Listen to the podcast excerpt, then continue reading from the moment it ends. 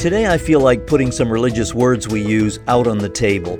Most of the words pastors use are biblical words with rich meaning, but we have perhaps limited their scope.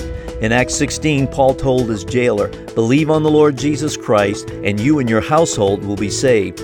Often, when someone hears the word saved, they think of one thing avoiding hell and going to heaven. Or they relate it to some fervent person in their life that is really irritating them about how they are living. The Greek word for saved gives us an expanded meaning. It is the word sozo. It certainly does mean spiritual and eternal salvation, but it also means the present experience of God's power to set you free from anything that is enslaving you. It means to protect, to preserve, to heal, and make whole. In this one word, the goodness and love of God is powerfully proclaimed. Discover for yourself the power of this one word. This is Pastor Rodney. Find us at freedomgatechurch.net.